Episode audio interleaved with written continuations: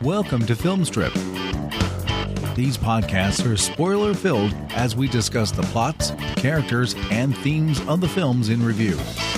All content used or discussed in these podcast episodes is the property of the respective owners and used under the Fair Use Act, Section 504C2, Title 17. Welcome to Film Strip. I'm Jay. And I'm Kurt.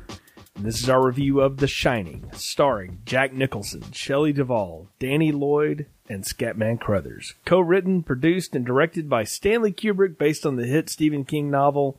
Released in 1980 on a budget of $19 million, grossed over $44 million at the box office. So we're continuing our reviews with the films of Stanley Kubrick. And as I stated on previous shows, this is now my third time reviewing this for a podcast.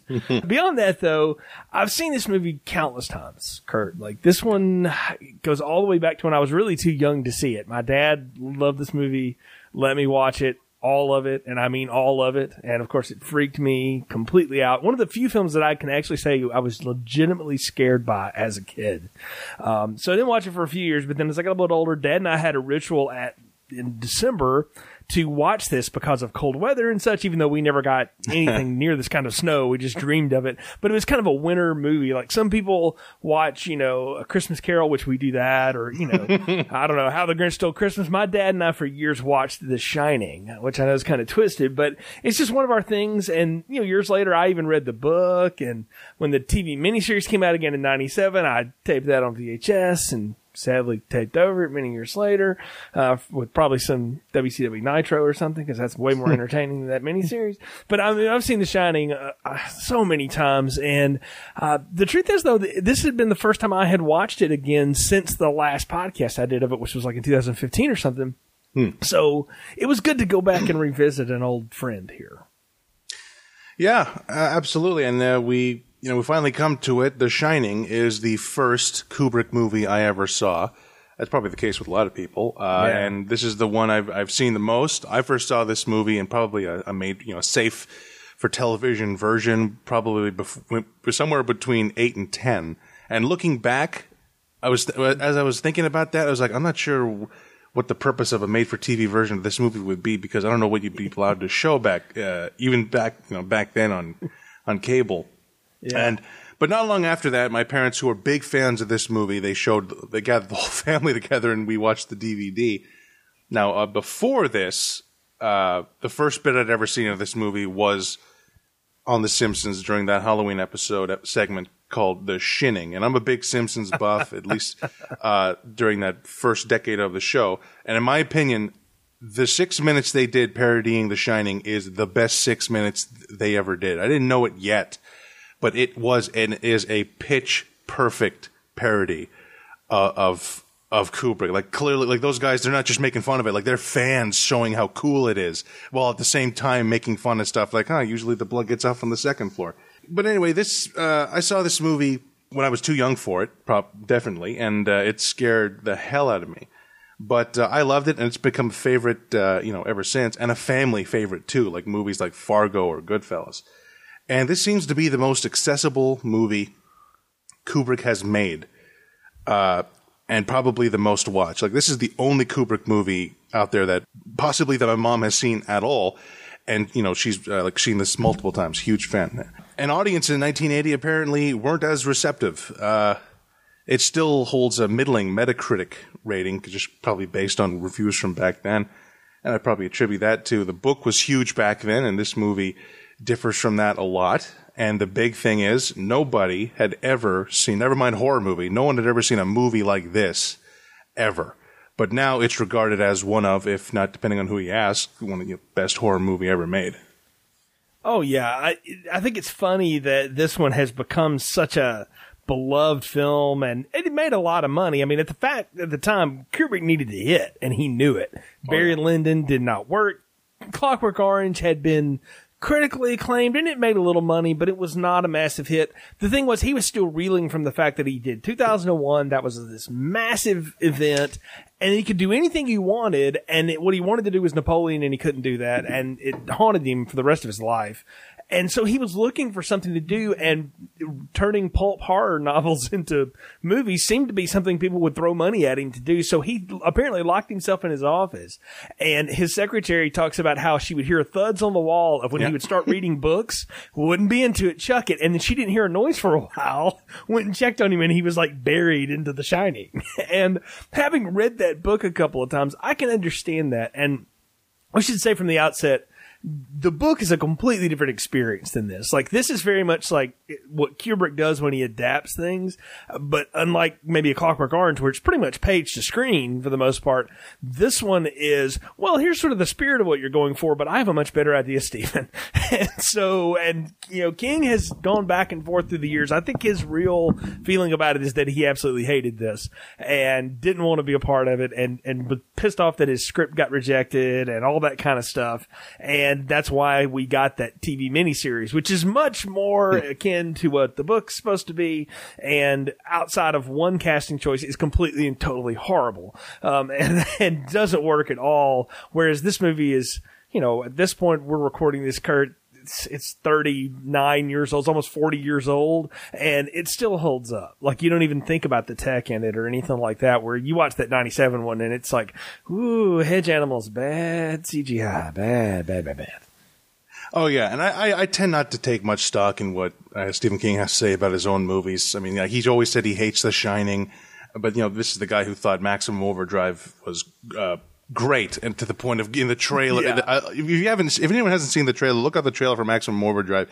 It's the only time a director, well, not the only time, but he thinks he's Hitchcock or something, where he can make a trailer where he's looking right in the camera, which Hitchcock's great at, but Stephen King's got the cross eyes going. The difference is Hitchcock was never loped out on cocaine and cough syrup when he was shooting a movie. And Stephen King definitely was shooting Maximum Overdrive like that. You can listen to the archives, folks. Go to the Filmstrip archives, search Maximum Overdrive.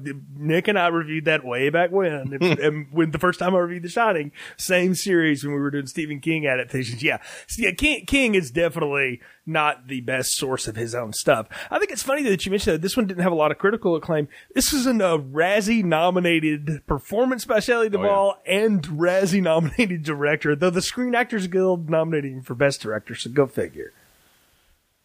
Oh, yeah, it's, I think pretty much everyone, I think this is like a pretty universal movie across the board. I've never heard anyone say they don't like this movie. But I think, again, like I said, I think it's just a thing of in 1980. I mean, I can't think of any. I haven't seen every horror movie ever made, but I can't think of any horror movie like this where it is so. I mean, it's a 2.5 hour movie, and lots of it is very slow. A lot of it completely, is not a horror movie. It turns into some kind of a weird, I don't know, time travel comedy, whatever you want to call it, where all of a sudden it's the 1920s and might be. I can totally see audiences being like, they're just not used to it. It's, it's like, it's probably similar to, like movies I talked about in the last pod about, movies like Blade Runner. No one had ever seen a movie like that, or some, maybe totally different kind of movie, but like The Thin Red Line. And you can say that about every Kubrick movie. You look up the reviews, almost all of them, except for Dr. Strangelove. All the movies made after Dr. Strangelove were all very, very lukewarm because critics just didn't know what to make of it. And it's like that saying I hear, pioneers are the ones that leave with arrows in their back. And like you can say that about Kubrick, because he was creating the form. Like he apparently told Spielberg, like, I want to change the form. He was going out of his way to change the form, and of course to do that, it involves confusing a lot of people initially. But now everyone looks at those movies and says he's a genius. But that Razzie nomination always makes me chuckle every time I see that. I wonder sometimes if that's just not people having fun with him, because of all of Kubrick's things, for those who were close to him, apparently he had a real sense of humor and was real warm. Like, as much of a jerk or maybe a taskmaster as he could be to his actors and things like that, and as much of a perfectionist as he was in putting something together, apparently if you were close to him, the guy was a real funny guy, and you got a good laugh out of him, but he was also a genius, and he didn't know he was a genius, so he's the best kind. Because he's just trying to reinvent things, but he's pushing himself forward, and he's inventing camera lenses, he's doing stuff, and we'll talk about a lot of that with this. Again, John Alcott's doing cinematography here, and it's friggin' gorgeous. It's one of the most beautiful things I've ever seen. I missed an opportunity, Kurtz, a few years ago. My wife's cousins worked at movie theaters for years while they were in high school and college and stuff, and they would like close out theaters late at night for screenings and stuff, and I was one day late getting into town. They were screening The Shining on like a big screen. I miss seeing it on a big screen. Someday, I know they're coming out with another 4K restoration. I'm hoping it makes another theatrical run. I want to see this on a big screen at some point because I've seen it on my televisions and all that kind of stuff, but I want to see this in a theater and experience that with a crowd of people because I can only imagine what it was like at the time.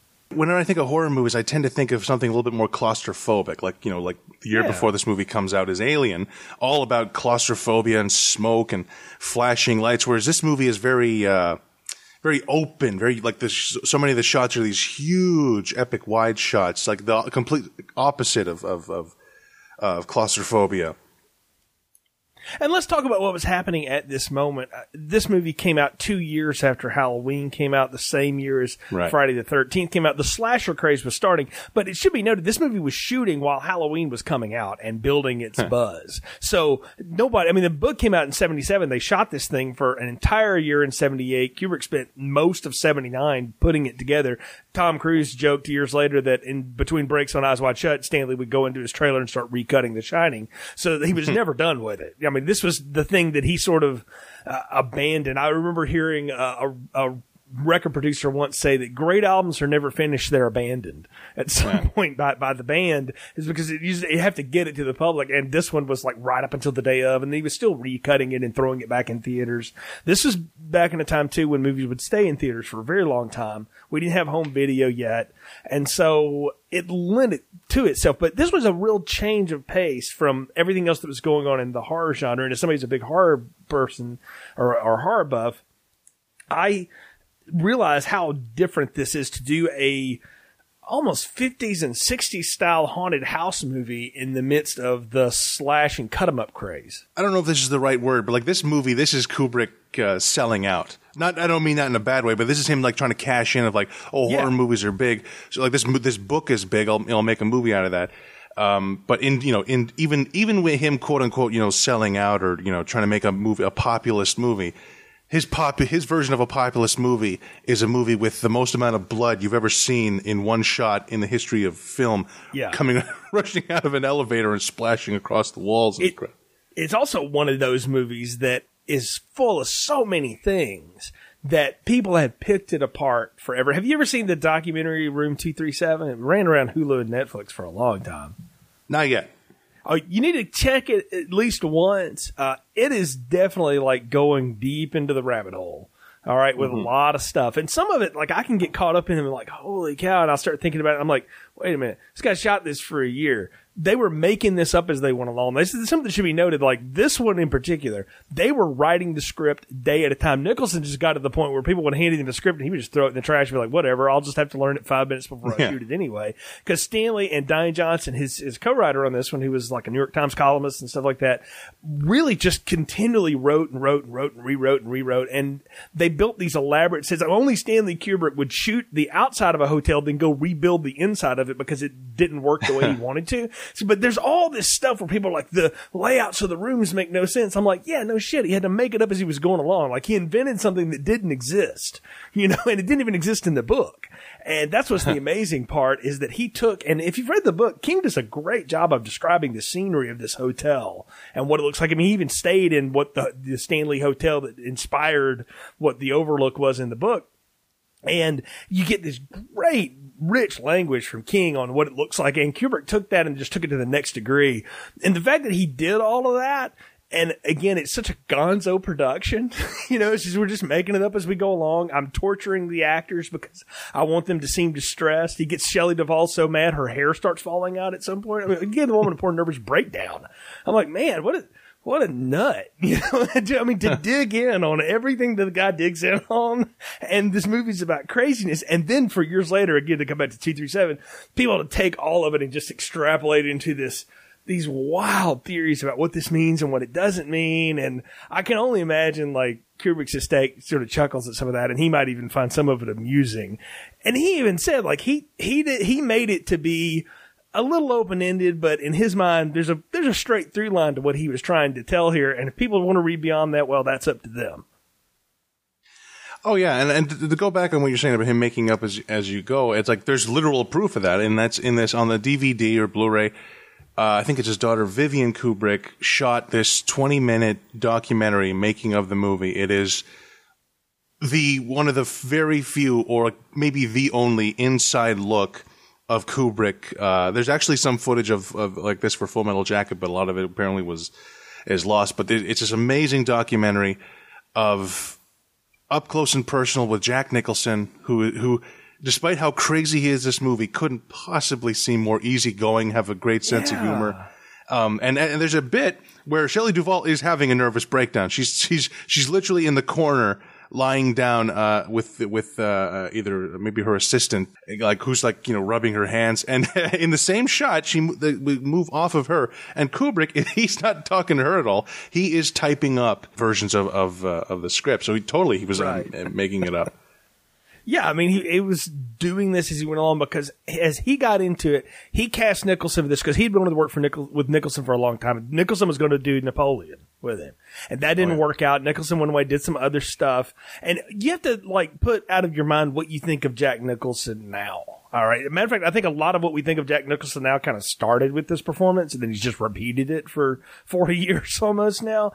But Nicholson at this point was somebody who was a really acclaimed actor, and for good reason. The man is an incredible performer, and he's known to be very fun and very laid back. And even he was getting stressed out by all of this. And he was living with Angelica Houston at the time in London and her sister, and they would talk about like the grueling days he would put in on the set.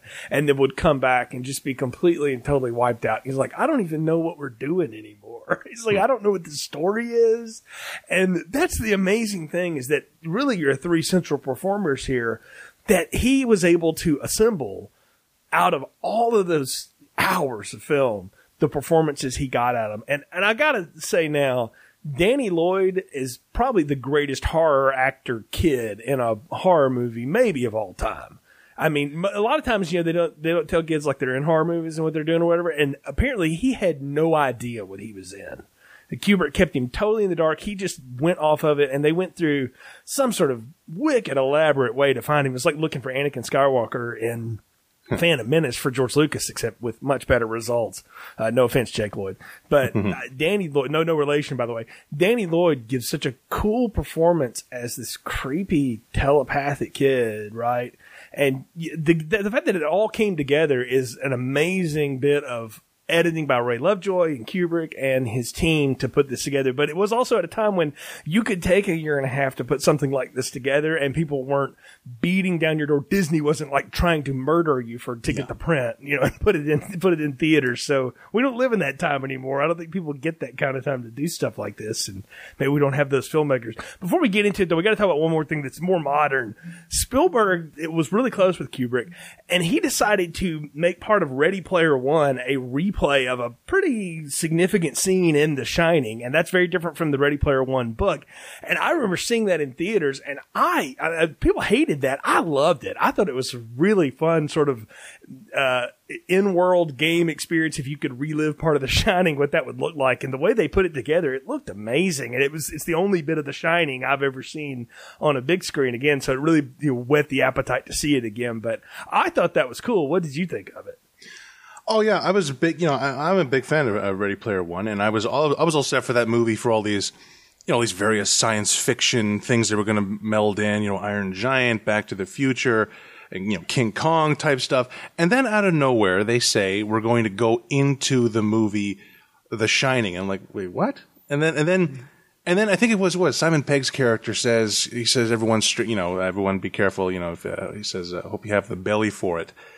And it's like, you know, a line Grady says in The Shining, and then the music starts, and then we go into that scene, and I was not to oversell it too much, but that was like a magical moment for me because I was not thinking we're going to get that Steven Spielberg was going to do the best Kubrick tribute anyone's done, you know, in a decade since, you know, There Will Be Blood, because and watching that scene, I still can't tell if he recreated that set or if it's CGI or if he's putting CGI characters in that scene.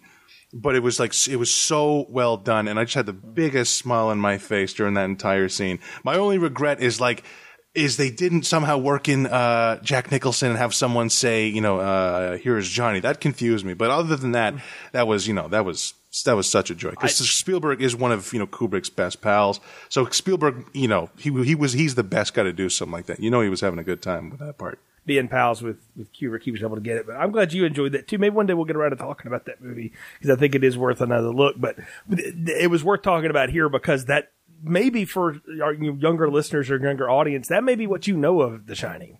That here's Johnny line, and then you saw it, parodied or put it together on The Simpsons, and then in Ready Player One. You may not know it for itself. So it is an older film, like all of these have been up to this point. But this one is, I do feel like everybody's seen a piece of it or has some connection to it.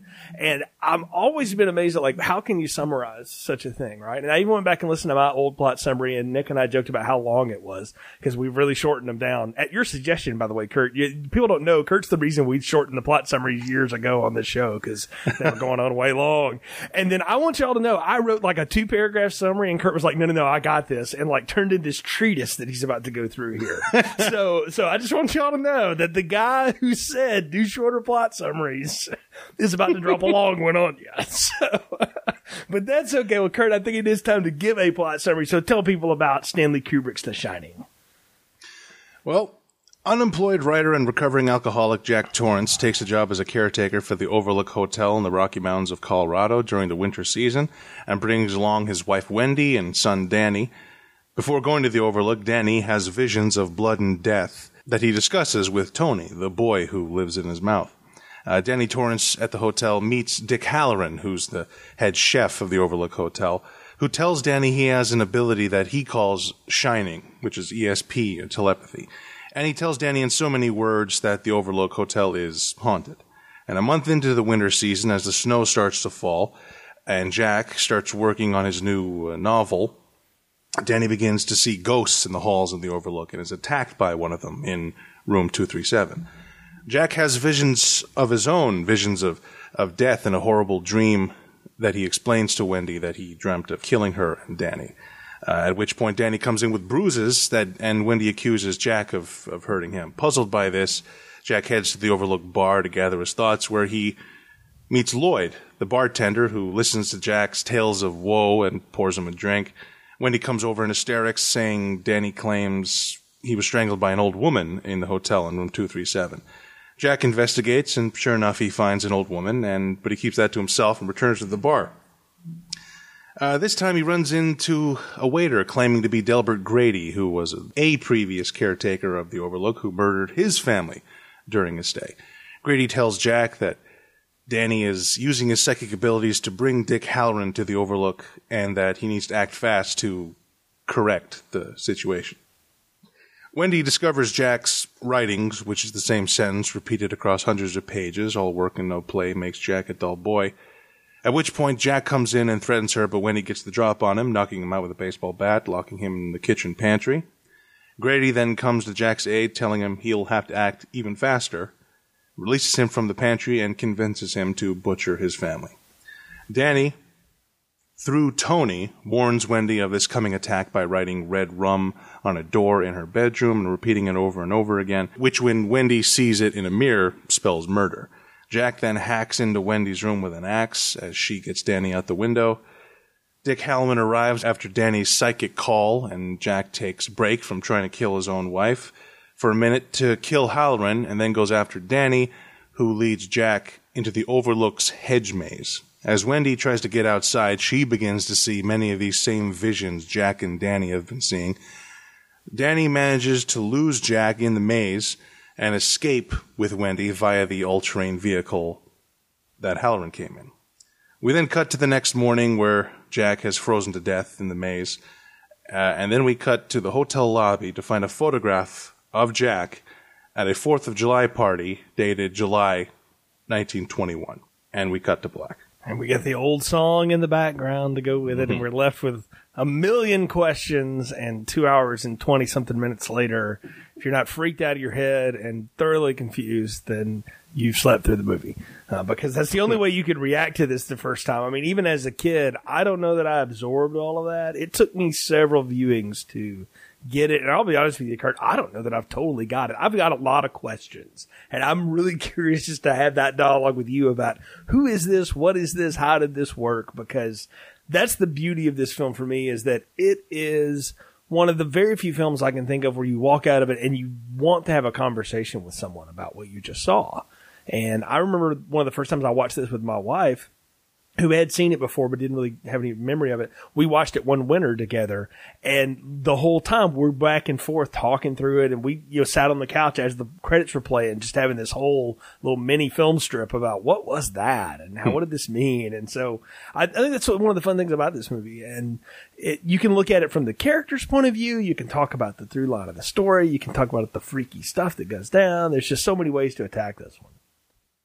Oh yeah, that's one of the reasons I think is it is maybe Kubrick's most accessible film, even more so than Dr. Strangelove, which is only 90 minutes long in a comedy, is that it does have a pretty complex plot, a lot of threads to delve into. But I think one reason it's so easy to watch is that at the end of the day, it is a very, very basic story with basically four characters, six if you count the couple ghosts he talks to, and it's just about. And one of the things that makes this movie so kind of primally disturbing is it's about a father trying to kill his own family, because there's plenty of slasher movies where it's some guy out of the loony bin, some guy out of jail, some guy possessed. And this is just, this is a movie that poses a what if question. It's like, what would you do if your dad came at you with an axe?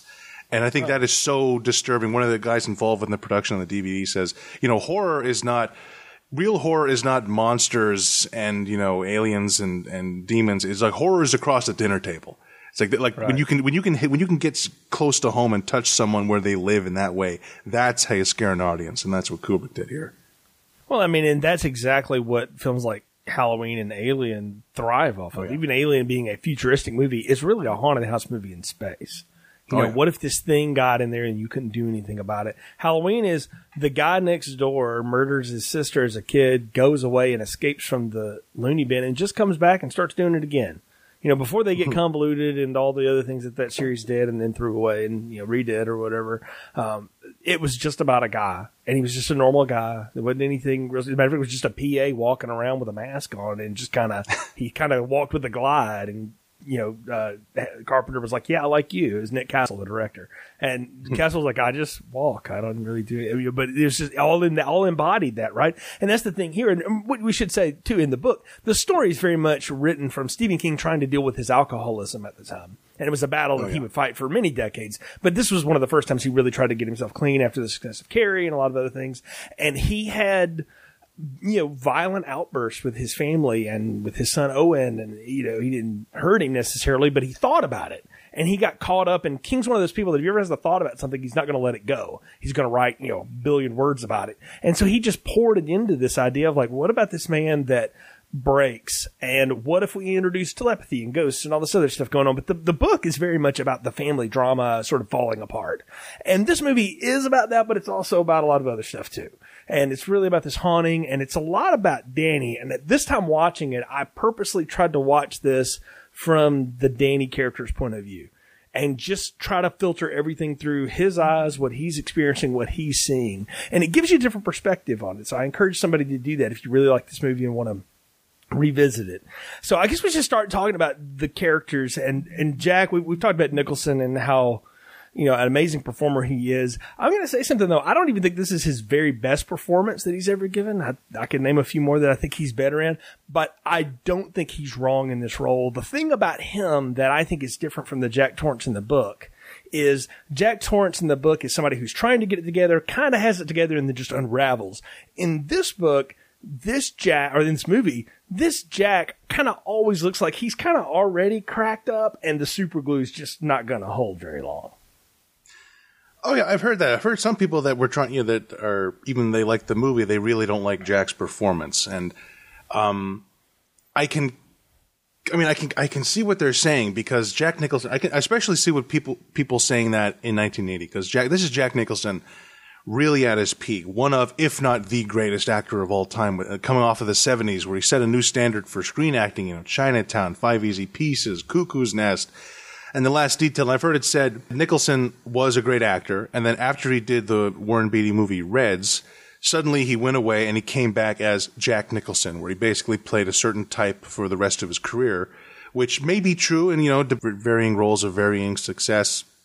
But at this point, Nicholson was a lot more flexible. He could maybe he had a lot more range, because he never. And the thing is, he never played a character like this before or since. Even going appropriately over the top as the Joker in Batman, he's still not as manic as he is in this movie. I mean, you throw a dart, you'll hit a moment where he is over the top. A random example: when he kills Hallorann, after he hits him with the axe, he comes up into frame. He's just making this extreme gurning grin face, holding it in front of the camera for a good 15 seconds. It's one of those things where I'm in the movie, but, you know, I've seen it so many times, I try to think of, God, what was going through his head? He's like, I'm just standing here making this face for like a good 15 seconds. And he's never done that again. But I'm not saying it's a bad performance. I think it's quite the opposite. It might be the best over-the-top performance I've seen in any movie. The next one that comes to mind is Daniel Day-Lewis in that last 20 minutes of There Will Be Blood. I think it takes a great actor to go over the top and yet still be incredibly watchable. Because one thing about Nicholson is, I mean, love him or hate him, you can't take your. I wouldn't say it's a laughable performance, but like no matter what, you can't take your eyes off of this guy. No, you can't. And that's the thing I will say about him is he instantly brings you in every scene he's in, whether he's playing it low and he's laying in bed eating bacon going, I love it here. I fell in love with this place. I mean, I've had deja vu at places, but this was crazy. You know, and he's doing that, or later on he's being creepy with his kid, like, wouldn't you like to stay here forever? You know, or he's just howling like a crazy person with an axe out in the snow and whatever it might be. Or even better, one of the best scenes, honestly, is when he's with that Grady character in the bathroom and he's going like, oh, yeah. You killed your family. And you did it with a smile. You know, I mean, he's doing a lot of Joker stuff, and I'm going, holy cow, man, it's neat to watch an actor with that kind of control. And also when you plug into the fact that, like, he probably had to do that 48 times in a row, you know, and he's going, what else can I do possibly? And then to realize what we see is a splice of those 48 performances. It's unbelievable. I mean, if this was a play that had gotten rehearsed and filmed, they'd never be able to recreate it. If it was a band putting an album together, there's no way you'd ever be able to play it live, because you don't know what version of it got in there. You know, it's weird to see, but he puts on a performance. I think, like, for me, like Cuckoo's Nest and Chinatown are classic performances. They're hard to ever beat for him. I also thought another one in the 80s. It's kind of an underrated. He won an Oscar for it, though. He's awesome in Terms of Endearment, which is a total schlock movie, but he's great in it. Oh, and a total cheese fest Lifetime movie, but he's really good in it. And it kind of a role he got to replay several years in his career down the line.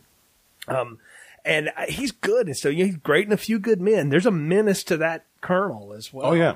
You know, and that really comes out in the courtroom scene and stuff like that. So Jack plays a lot of the same stuff, and you see some of it here, and I think that's fun to watch when you get an actor with such a, you know, wide career, and you see him do stuff. But what's funny is, you know, for years you watch the Showtime Lakers, and he's sitting courtside. He makes some of the same shining faces. It was kind of scary. Oh yeah, and you say, like, what I think Nicholson's performance is the poster child for that thing Kubrick did of doing the same scene, you know, 40, 50, 60 times in a row. But that's what he did. I think it's Sidney Pollack, who was in Eyes Wide Shut. He said, you know, it's like the same thing, you know, did like 80 takes of a scene. And Kubrick said he was very, very calm. He's like, it's not like he was screwing up. He's like, you know, you spend all these millions of dollars building a set, doing the lighting, you know, years to get to this point. And then, you know, you do two takes and you say that's good enough. And it's like, you know, he was all about, like, if we're going to get it, I want to make sure that I have every single take I could possibly want in that editing room. It's like, as long as we're here, you know, let's get it done. It's like, what was it? Like, there's a little bit of Guillermo del Toro shooting Hellboy, and a guy was trying. I guess he seemed like he was rushing, and the guy said, "Hey, look, man, like, you do great. If you do great, we're going to be here 12 hours. If you do bad, we're going to be here 12 hours. So just relax, take it easy." Right. Yeah, we're here no matter what. So. Oh yeah, for sure. And Nicholson in this movie, although as a huge Nicholson fan, And I'm such a huge – like I said, I'm a huge fan of him either side of, you know, this movie. I love him in, you know, The Departed, About Schmidt, A Few Good Men, whatever. And then his early stuff, you know, in Chinatown and, you know, Five Easy Pieces, this very sort of, you know, a kind of intensity that, you know, he almost invented. I'm watching this movie – and I haven't read the book, The Shining, but from what I understand, like you said, the character is meant to start off much more relatable and like someone that you would know. Whereas in this movie, it does seem like he's a little cracked from the jump. And I wonder if – I think Nicholson absolutely – I'll bet you he did play every scene, those first couple takes, as something that would have fit right in Five Easy Pieces. He probably played it as a completely realistic – husband and father, probably, you know, realistic take on alcoholism. But he said Kubrick told him, you know, real is good, interesting is better. So he said there was a, like the editor or someone said the process was those first couple takes, Nicholson was great. And then you get to take 12, he would start to get tired. Almost like, you know, it's like, you know, he starts going through the motions. And then you start getting into take 20, he would start to just kind of go crazy, try new things, things that he wouldn't do normally. And then you get to take 60 is where he is saying his line deliveries are so extreme. There's no question. If you did that in any movie today, you would get laughed at. But within the context of this movie and, you know, the idea that he's possessed by the hotel and that he's going insane, it does work. But it's like, it's like, if anyone else made this movie and cast Jack Nicholson as Torrance, I don't think we'd get a performance like this from Jack. Well, no, and I think you hit it, is that nobody would keep going and going and going with it. And there's some truth to be said about when you reach a point of exhaustion and then you just push past it, you really get into pulling deep from within yourself of your talents and what you can do. I think we've all been there with work, even just on your regular job. You just get to a point where it's like, how can I possibly do one more thing this week? And you're like, well, but I have to. And then you do it, and what you come up with, you're like, man, that was really good. I should try that again, you know, when I'm not overthinking it too much, you know. And so I think that's kind of neat that Kubrick brought that out of him. He drove him crazy doing it. And we've already talked about what he did to poor Shelley Duvall. And there should be some mercy extended to her for this. But I'm going to be another one of the people that piles on and says, this is the one thing in this movie that has never, ever worked for me. And it's not the way she looks. She looks like she should look in the time. That's not about looks. It's the performance she gives and the meekness of it. And part of it is having come to know the book. And the one thing I will give that miniseries right for, Rebecca de Mornay is awesome in that role. And she is exactly what Wendy's supposed to be. Not only a looker, but a strong woman who pushes back and does not take it the way that Wendy does. And Wendy pushes back a little bit in this movie, but she's pretty much a wuss. And that has always grated on me as to why you would make this character so submissive and so beaten down to this point that it grates on the audience's nerves. At least it grates on my nerves. I watch her and I want to grab her and go, come on, get with it. Oh yeah, this is another big point of contention with this movie. People are 50-50 on this. Shelley Duvall is a very good actress who, before this, she was in Annie Hall. She won the Cannes Film Festival Award for Best Actress for this Robert Altman movie called Three Women. So Kubrick knew that she was a good actress, and he picked her, I think, because that she is a good actress, and I think it's because you take one look at her and you know she could not take Jack Nicholson in a fight. Like, if that was Sigourney Weaver, which realistically could have happened, if that was Sigourney Weaver or, random example, a younger, like, say, Katharine Hepburn, you just wouldn't be as afraid. But you take one look at her and it's like, you know, I mean, she was actually perfect casting for, you know, Olive Oil in Popeye. She's like, you know, skinny as a rake. So you take one look at her and it's like, you know, when things break bad, you're like, I don't think she's like, she's not going to handle it. Although it's weird. On paper, when I was watching the movie, I was like, at the things that she does, she actually comes off a lot smarter than Duvall is playing him. Like, she gets the drop on him. She knocks him out, and she knows to lock him in the pantry. She gets Danny out the window.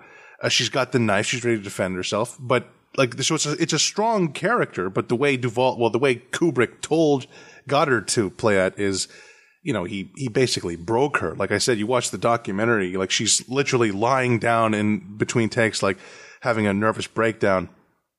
And like Jack Nicholson, she goes way over the top, but in the other direction, playing this, you know, quivering wreck. And the thing about her in this movie, one thing is like that makes it harder for me to trash her performance. It makes it extra disturbing for me, actually, is she bears a slight resemblance to my own mom. When I saw this movie in, what year would that have been? 1998, let's say. Like, certain resemblance, like her hair is identical to what my mom's hair looked like in the late 90s. So watching this movie in the 90s, I can't not see my mom in that. So it adds to that disturbing primal thing I'm talking about. Like, you know, all of a sudden it makes me think, what if Dad did come after us with an axe? Because, you know. Yeah. But so her performance is, you know, I guess it kind of depends on who you talk to, because maybe Kubrick went too far. As I understand it, he apologized to her after the fact, saying, "I was trying to get something out of you. I'm sorry I went so far." But, you know. I'm sure that made her feel weird about her hair falling out. So, yeah. To be fair to Shelley Duvall, again, fine actress in other roles, does incredible work. Really, she's never spoken like harshly ill about it. She just sort of accepted it as just an experience and moved on. And I mean, it was a big deal. It got her a lot of other work, you know, and things like that. So she was known for it. It's just a sticking point for me because I have something to compare it to. If they'd never made that other miniseries and I'd never gotten to see an actress that I like Rebecca de Mornay play that role, and knowing what that role was supposed to be, and not go like, man, it would be neat just to sort of splice you right into that. I don't know how we can make that work, but oh yeah, it's you know, it's kind of par for the course for Kubrick and women. He seems to have a heart. Again, he just seems, I don't know if it's deliberate or not, because if you actually look at his, you know, in his life, his wife and his children are very, you know, strong people. So it's not like he's not basing Wendy off of his wife. That leads us to Danny. I've already said it. I think Danny Lloyd's awesome. I thought he was great in this role. I think the character is fascinating. And the fact that they have got a sequel book and Ewan McGregor's playing him in Dr. Sleep later in 2019, I'm down to see that, man, and see what that's going to look like. I know nothing about the story or where it goes, but this is definitely a character coming back to I would be down for. Oh, yeah, just on a side note, that trailer, with when they said they're making, you know, a Danny Torrance movie, I was like, really? You know, unless if they try to pretend I'm not seeing that movie because it's The Shining 2, I'll be really disappointed. Then in the trailer, they start playing the music from the movie. And I'm starting to get excited for that movie because it looks like, because I only want a guy who is a diehard, you know, Shining fan to make that movie, but that's a whole other film. Danny in this movie, it really is one of the better child actor performances from back in the day, for sure. Back when kids really sucked in movies. Like, I watched this movie Outland for the first time not long ago, and the kid who plays Sean Connery's son is so terrible. I'm watching, it's like, God, this is the worst, one of the worst performances I've ever seen, which maybe it's a little harsh to say about a kid, but it's, you know, to compare it to, like, Danny Lloyd, he is fantastic here, because it's not just some cute kid has to be scared, like you see in a lot of, you know, horror movies. When he does these shining scenes, he really does look like he's going into some kind of a trance, some kind of a state. Almost like, you know, you see Martin Sheen in that first scene in Apocalypse Now where he's going nuts in the hotel, or maybe not exactly like that. But the faces he has to make, like there's the one where he's calling Hallorann, where he's squinching his face up and drool is coming out of his face, out of his mouth. And the moments where he's seeing the visions, and the way Kubrick shows this with these, you know, these smash cuts. So like we're seeing the blood coming out of the hallway, and we smash cut to like his face frozen in a scream, like only for like, you know, a frame or whatever. It's got to be in the top 3 scariest things I've ever seen in my life. I've you know, I'm 30 years old now. I've seen this movie, you know, got to be 15 times. I still get a little rush in my heart. I feel the urge to kind of like avert my eyes. It just disturbs me. To no end. And so much of that is, it's like Danny Lloyd, for, you know, it's just some kid who didn't know what he was doing. He gave a great performance here. I wonder sometimes how much of that is really true. Because there's some of that's like, there's no way he couldn't have been told, act like you are absolutely freaked out of your mind. Like, maybe they didn't tell him, like, you're seeing 2 girls chopped up in a hallway. You know, like, they didn't tell him that. But they had to tell him something to get some of that out of him, man. Like, that it's a performance. And this is not a guy that went on to have like this illustrious career. He's not like Leonardo DiCaprio, who's still working, you know, or something. This dude went into nothing.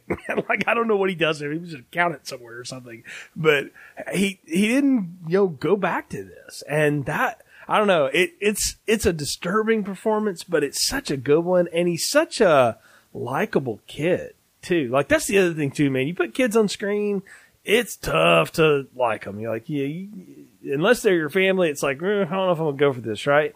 This kid, no. You totally get in him from the get-go. And the little Tony voice with the finger wag, I'm like, man, that is genius, you know? And the way that they play that off is so, so good. And he's great in it. And again, it's a testament to, you know, Kubrick, who apparently he's the only person who didn't drive crazy on the set. Maybe because, you know, there were child labor laws and he couldn't like working the hours that he worked everybody else. But when he had him, he got what he wanted out of him. And again, you know, to tell, you know, the tale of it, they searched far and wide to get him and find him in the Midwest, because they wanted somebody with an accent somewhere between Shelley Duvall and Jack Nicholson.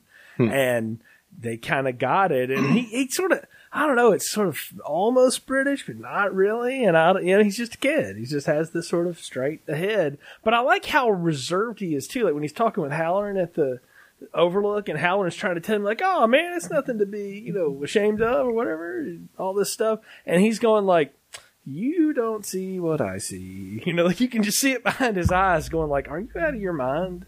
You know, but again, I have a lot of young nephews, and they're really close to me and stuff. But I see them around other adults sometimes, and they kind of give them this side eye, like, I don't know if I trust you to tell you that, you know.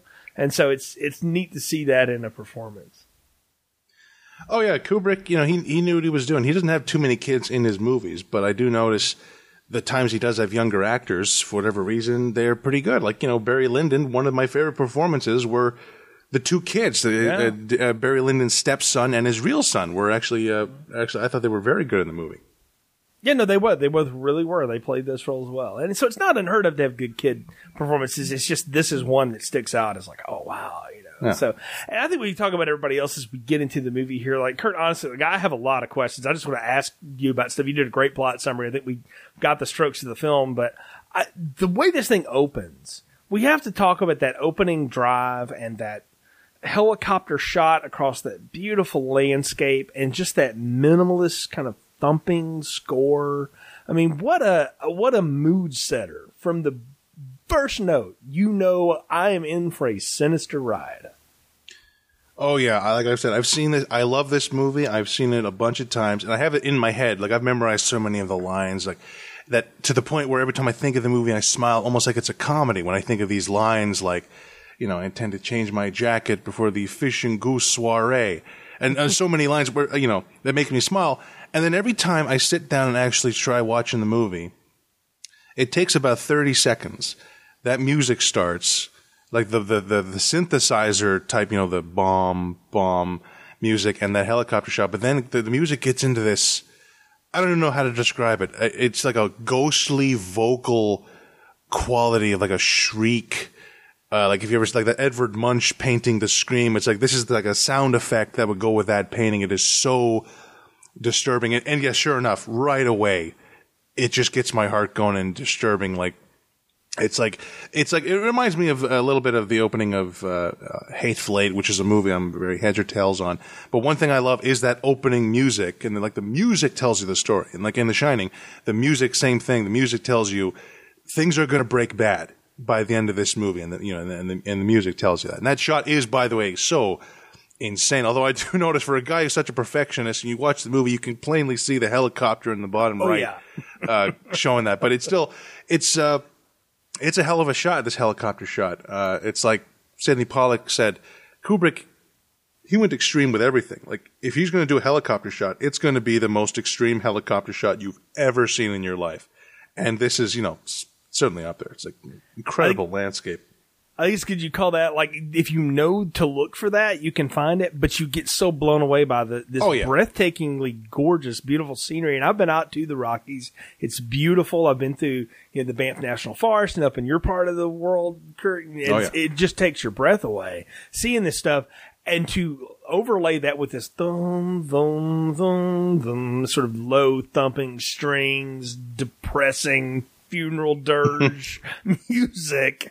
And you see this, what you're seeing is a man driving to his doom. That's what you've come to know having watched this film. And that was my first question for you. We go through the interview and all this stuff. Do you think the Jack Torrance character is haunted by the hotel? And does he get possessed the first time he goes there? Well, one thing that's good about this movie, much like 2001, is it's very open-ended. Mm-hmm. It's kind of one reason I almost don't want to see that Room 237, because I don't really want definitive answers. I don't think. Let me just tell you, you don't get any definitive answers from that. Yeah, you get some really crazy theories, and some of which like you could almost follow, and then you realize like, no, I'm just going to take the blue pill and go back to where I was with it. It's worth seeing for that, but I promise there are no definitive answers of that. Don't be fooled by that. All right, on, because I know Kubrick would hate that, but what's great is all these fan theories I've heard, at least for me, they all work. Like this movie works one way or the other, and I actually think that, I think he's not possessed until after he signs up for the job. But one theory I heard that, again, totally works for me is that Jack Torrance is a ghost, that he's been a ghost this whole time, and that's how he's able to see these visions of the hotel. That's why the people in the hotel act like they know him.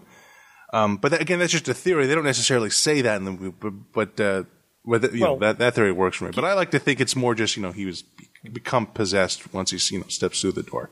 And you're right on. You can read it a lot of different ways. I think it's fun to bat around what we think of it. I watched it this time and I was like, I don't know. I can kind of take it like he gets possessed. Like he gets possessed by the whatever, Pazuzu. It's the exorcist time. Let's talk about that again. He's doing that or something. And then he just, he's already kind of unhinged. This just completes it. But Kubrick will tell you he's reincarnated. That he's a reincarnated spirit of the hotel demands sacrifice, and so it draws people in, but it also just reincarnates people, which is why you have two names for this Grady character, and the one you see is different than the one they tell him about at the interview, because maybe it had to reincarnate it, in between, because it's 10 years in between the happenings, so you don't know know what cycle this is on. It's not as frequent as the aliens versus predator, pyramid maybe, but it's somewhere in there, right? Like it'll change at some point. And so there's the way Kubrick kind of built it was that, the hotel has to reincarnate its thing to come build its sacrifice for itself. So that's how he read it. But he also said like, but you can see whatever you want to at it. I mean, it's yours. Go live with it. The thing he would hate if 237 tried to say that this is definitive what it is, he would actually probably, I think would kind of get a chuckle out of what everybody wanted to do, especially the parts of it that are all about like, and this is how he faked the moon landing and all that kind of stuff. Like there's all that kind of stuff in there. But no, I think it's fun to watch Jack Nicholson roll through this, and what I found is after the interview and everything that goes on, there's a lot of like dissolves and stuff. Like we have all these, there's a lot of dissolves in this movie, and then we get into like smash cut land later on into the movie, especially at the end, just like one big harsh smash cut. And we can talk about that, but it's Kubrick's way of easing you into something and then making you feel very unsettled and jarred. It's almost like he's shaking you with without having the shaky seats at the moment. Oh yeah, he knows how to set the tone, and tell a tale almost like because I wonder if Kubrick knew I'm not going to Colorado to shoot this movie, so I need to, in case I don't get the proper shots, I need to make sure that the dialogue sells the isolation, and it really does. Like even the way they talk about I love how when we come to the hotel, everyone's leaving, so you do get that sense of everyone really like. They are going to be as alone as can be, and they just create the sense of isolation. Even though it's in we're in the United States, probably people are only probably 3-hour drive away, but it's like they might as well be on another planet. Yeah, and this is at a time when you couldn't get to the place. Like the idea of something being literally cut off from civilization is not hard to understand. And even today, like I can imagine places that I've seen that I'm like, man, if it really snowed you in there, you could be alone for a good bit. And I'm as introverted as the next introvert, but total isolation, that would get to me on some level. And I love how this movie just slow burns with Jack Torrance, where you see him he's bouncing a ball off a wall because he doesn't know what to write. He doesn't know what to do. You know, he's coming unglued piece by piece. There's a scene later where Danny and his mother are playing outside of things after the first snow, and they're running through the maze or something, and Jack's just sort of staring out the window at him, and like the look on his face is like, he's gone bye-bye. Yeah, he's out, yeah. You know, and it's, but you see it, but it's even one earlier, they're walking through the maze. This is an awesome shot too for 1980. He looks down on a model of the hedge maze, and you know that Danny and Wendy are walking through it, and you see these two little figures starting to walk around, and then we just slow zoom into it and we're into them. And I was like, man, in 1980, that, like nowadays you do that on a computer, it renders in 4 hours and nobody cares. That took weeks to even like conceive in 1979, 1980.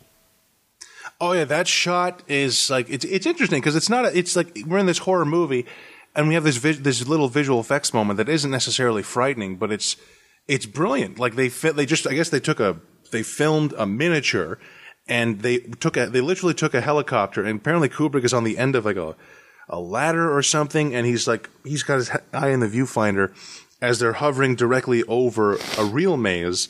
And they just kind of they cut the thing, they blend the two things together.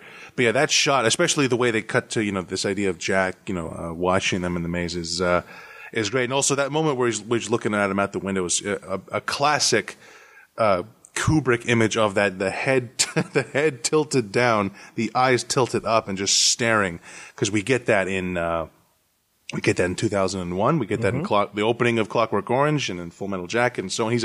I would love to ask him. It's like, why he did that in pretty much all of his movies? Whatever it is, it's like I said, it's like real is good, interesting is better. Because I've never seen anybody do that. Well, you're watching these characters that are like this is my theory about it, is that these characters that in some way in their own world think they are God in some way, and that's God's view. You know, whatever it is. Like, I think you can read it that way. Particularly 2001, this movie in Full Metal Jacket that we'll talk about next.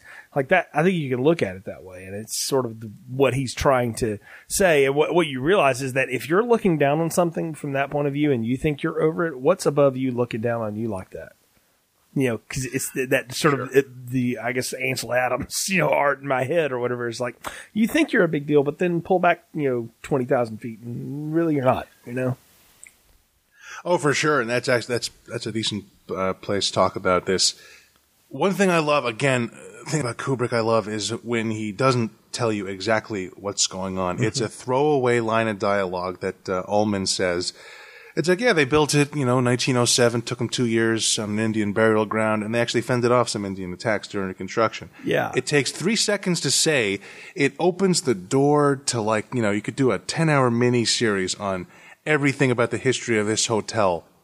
I like this idea that the Indians were attacking, not to attack the builders, but to warn them, because they know what's there. It's like this great, this movie, the horror movie came out a couple years ago called The Witch, set in, 1600s. And my favorite shot in the movie, our main characters is this family that have been banished from the village. And there's this POV shot of them, they're leaving the village, and the gates are closing on this village. And we see three Indians they're the only people that are staring at our characters.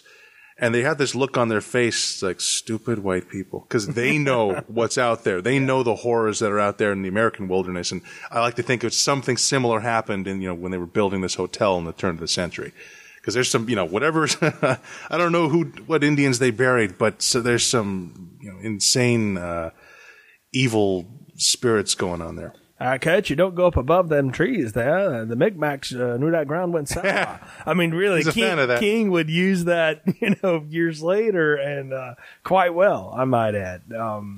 Just on a side note, by the way, Pet Sematary may be the closest page to screen that ever got adapted, that first one.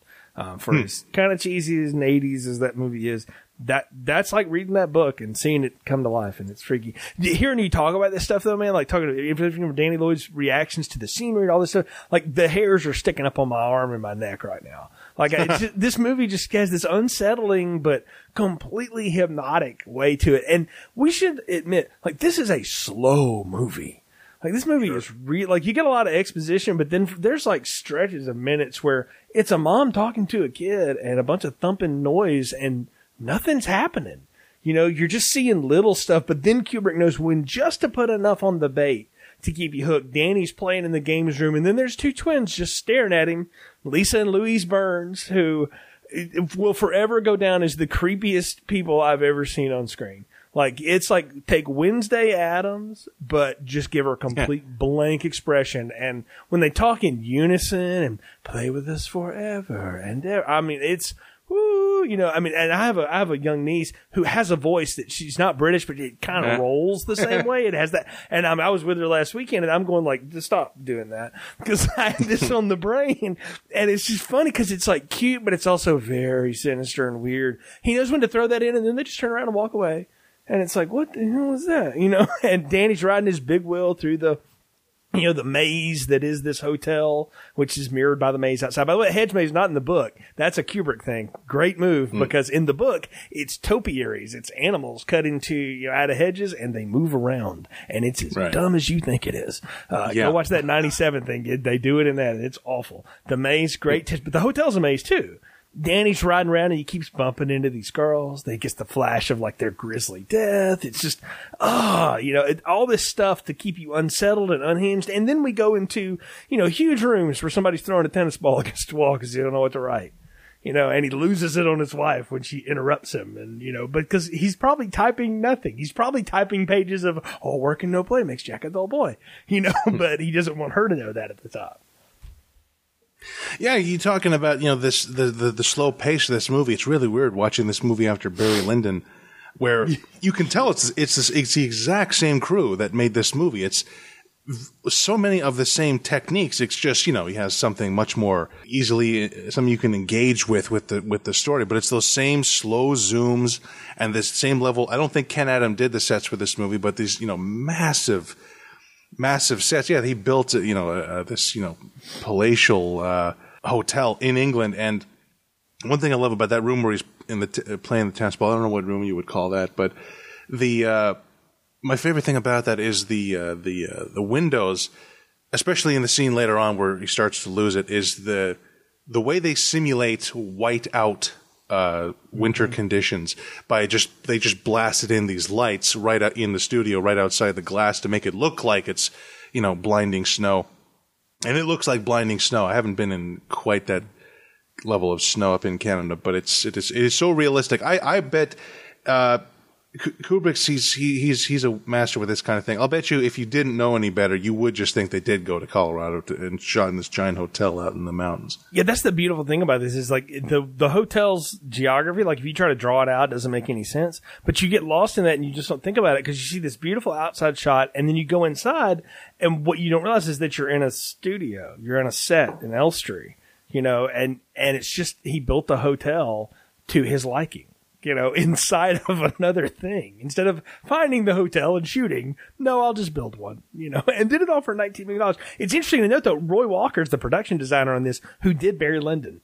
Did this, did Eyes Wide Shut. Those are his three Kubrick films. And so it's neat to see somebody who can take those big wide open spaces and those castles, right? And then basically recreate American castles are our big hotels. Like we don't have castles here. Yeah. And so, I mean, really they are. Like they're our big luxury resorts and things like that. And so I get it. It's the same sensibility. You know, even though it's not America at all, it doesn't even exist. Like, it, and if you think about it, it couldn't exist either. Like this, there's you know, there's one reading of this movie is that you're actually seeing the dreams of Jack Torrance and the book he is writing. But normally, everything happens as normal. He and his wife and his son spend a winter in Colorado. He writes this amazing book, and he ends it with his, you know, his own character that he's kind of thrown into a story dying. You know, he kind of works on his own fears and then they go away, you know, and that's what it is. And I don't think was what Kubrick intended. I know that's not what Stephen King's story is about, but it's an interesting reading of it. If you want to have that, you can do that. There's tons of good YouTube videos in that. I mean, you can fall down the rabbit hole watching these, on that, but the set designs of this, they draw you in because it should be mentioned, the hotel is like the fifth character in the movie. Oh, yeah. It may even be the fourth one. It may even be more important than Hallorann, who's really kind of the, I hate to say the stereotypical like magical black man, but he kind of plays that role. And he's there to just sort of advance the idea of what The Shining is. And I think Scatman Crothers gives a great performance. And by all accounts, he's just another person that Kubrick tortured, you know, the entire set, and hated this and hated being a part of it, but gave a good performance nonetheless. But his scenes with Danny are great. But he really, you could argue that the hotel's a bigger character than he is, because it is a living thing. This hotel is alive. Oh, yeah. As far as movie locations, like fictional locations, this is, as far as horror movies go, I think this is number one. It's like number two is like, you know, the Nostromo in Alien. Number three is, you know, just that whatever, that, what you want to call that little bit of the Atlantic Ocean surrounding the Orca is number three. And yeah, that hotel, it's so weird. I mean, a couple of years ago for work, we went up to this mountain in Lake Louise, I think it's called, in Alberta, at this hotel, very palatial in the mountains, and it was, I mean, everyone else was thinking about the seminar they were at. I was spent the entire time going, this is too much like the Overlook, and just stepping outside at night, looking around, it's like, oh man, like the only thing that was missing, I should have had the Midnight and the Stars and You 1920 song playing on my headphones, walk around that place, because it was so eerie. Second I got home, I had to watch The Shining immediately, because it's such, flashbacks. But yeah. Kid you not, I was out in Denver, Colorado earlier in 2019 for a conference, right? In a brand new resort that has been built out there. It's really like right across from the airport. Gorgeous place. It's the Gaylord in Colorado. Go look it up online. Beautiful glass, wide open. It's out in the middle of nowhere. There's nothing around it yet. Gorgeous. And I got to thinking in my head as I was looking at and taking pictures of it. I mean, it's sunny. It's, it's spring, so it's real pretty and everything. And things are just starting to turn green. And I was like, I wonder what this would look like in winter, the way it gets here in Colorado. And I honestly started kind of humming that song in my head. I was having the same moment, Kurt. I was walking around going like, this doesn't look anything like it. But they had like rooms that were sort of made up in some of that kind of decor. And I thought, man, coming out here when it was snowy, I would be having total like Shining flashbacks and stuff. Oh, yeah. It's in your head if you see it. But you see this and you go into any big hotel anywhere, I dare say you can't not think about this movie and that scenery.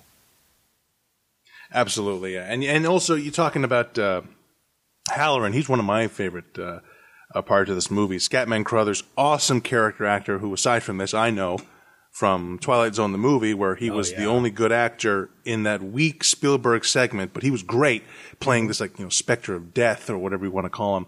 And he's in One Floor of the Cuckoo's Nest with Nicholson, and he was hysterically funny as the night shift guy. And he's fantastic actor. And here, when I was watching it this time, it's always like he's playing Professor X, a bald guy with psychic powers, trying to teach this young child how to use his mutant abilities. And I did think Danny Lloyd as an X-Men, but you know what? It works. Oh, for sure. And I think Crothers, he totally dodges the over-the-top nature of the acting in this movie. He felt very real and naturalistic to me. He has one of the only genuine intentional laughs in this movie, where he asks Danny, he says, "Do you like ice cream?" He says, "Yes." Like, I thought you did. And it's like, it's just this tiny moment, but like, clearly he just started, like, if you see it a second time, he was reading his mind, totally. as soon as he saw him. Yeah, I think what he does is, as everybody else is playing it kind of big, particularly Nicholson is playing it big, and Duvall will play it big, he plays it very underneath, very cool, as he would be. He's been around the Overlook for a long time, and he shines, right? So if we were to believe that about him, he knows what this hotel can do, and it hasn't been able to corrupt him, which I think is interesting, because you get the idea that the hotel wants Danny because he's so good and has such power. Like, if I can get him, man, that'll really be a collection to put. It's like an infinity stone or something, I mean, that's the way it kind of plays in the book too, is like the evil energy of the hotel really wants Danny. Like, it'll get him through Jack, but it really wants Danny because Danny's like a super mutant, right? But the fact that Hallorann hasn't given into the temptation, hasn't been able to be corrupted by it, it's almost like the hotel's pissed off at him about it. And it's one of the reasons it kills him. It demands sacrifice or whatever. But I think the hotel tries to kill him because it's like, I can't get to that one, so I'm going to make sure I take it out. Oh, yeah, that scene of him and Danny and the explanation of what The Shining is, that's one of my favorite scenes in any Kubrick movie. They are both so great in that scene. Crothers really knowing how to play a dialogue scene with a kid and the way he goes about it.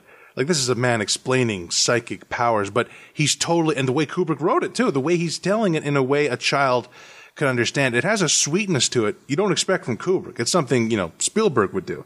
Right. Also, what I love about just as a whole is this movie as a horror movie, that the title, you know, The Shining, it's a positive thing, really. It's like with the way he talks about it, like it's something his grandmother called, just to use this telepathy they use to talk to each other. Like, there's nothing inherently scary about that word at all. And you know, when you hear The Shining, you know, you think of this, one of the scariest movies.